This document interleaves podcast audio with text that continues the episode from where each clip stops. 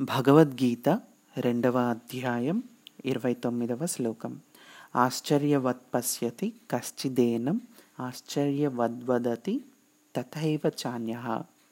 ఆశ్చర్యవచ్చైనమన్య శృణోతి శ్రుత్వాప్యేనం వేదనచైవ కశ్చిత్. తాత్పర్యం ఒకానొకడు ఈ ఆత్మను ఆశ్చర్యంగా చూస్తున్నాడు మరొకడు ఆశ్చర్యంగా చెబుతున్నాడు. ఇంకొకడు ఆశ్చర్యంగా వింటున్నాడు కానీ వినటం చేత ఆత్మను గురించి తెలుసుకోలేరు. వివరణ ఈ లోకంలో యోగులు జ్ఞానులు ముముక్షువులు అయోగ్యులు అని నాలుగు రకాలైన మనుషులు ఉంటారు.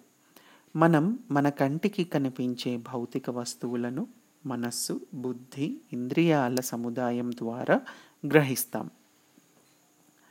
ఆత్మ అనేది భౌతికంగా కంటికి కనిపించే వస్తువు కాదు. ఆత్మను చూడగలిగే వాళ్ళు జగత్తులో చాలా అరుదుగా ఉంటారు.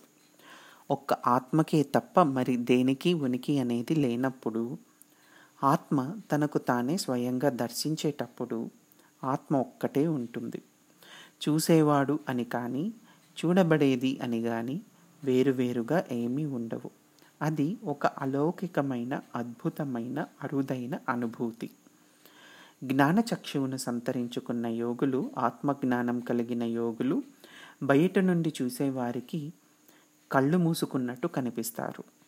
కానీ లోపల మాత్రం ఆశ్చర్యకరమైన అనుభూతిని ఆత్మానుభూతిని తన్మయత్వంతో దర్శిస్తూ ఉంటారు అనుభవిస్తూ ఉంటారు బ్రహ్మానందాన్ని అనుభవిస్తూ ఉంటారు. అటువంటి ఆత్మదర్శన అనుభూతిని మాటలలో వర్ణించడం దుర్లభం. ఎందుకంటే ఆత్మకు సమానమైన వస్తువేది ఈ లోకంలోనే లేదు. కనుక దానిని వర్ణించలేము. అందుకే ఆత్మజ్ఞానులైన వాళ్ళు దానిని వర్ణించడానికి ప్రయత్నించినప్పుడు కూడా తన్మయత్వంతో వివరించగలిగినంత మాత్రమే వివరిస్తూ ఉంటారు. వారు దివ్యచక్షువు ద్వారా చేసిన ఇతర లోక సంచార విశేషాలను ఆశ్చర్యకరంగా వివరిస్తూ ఉంటే ముముక్షులైన వాళ్ళు ఆత్మజ్ఞానుల చుట్టూ చేరి అంతే ఆశ్చర్యంతో ఆనందంతో వింటూ ఉంటారు. అటువంటి అనుభవాలకై తాము కూడా తహతహలాడుతూ ఉంటారు. అయితే ఆ జ్ఞానులు చూసినది చెప్పినది వింటే మాత్రమే ఆత్మ గురించి తెలుసుకోలేమని వారికి ఖచ్చితంగా తెలుసు. ఆత్మ గురించి తెలుసుకోవాలంటే తమ ప్రయత్నం తాము చేయాలని ముముక్షువులకు తెలుసు.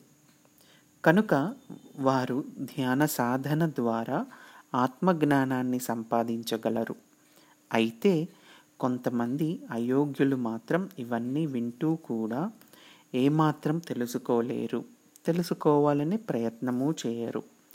చేసుకున్న వారికి చేసుకున్నంత మహదేవా.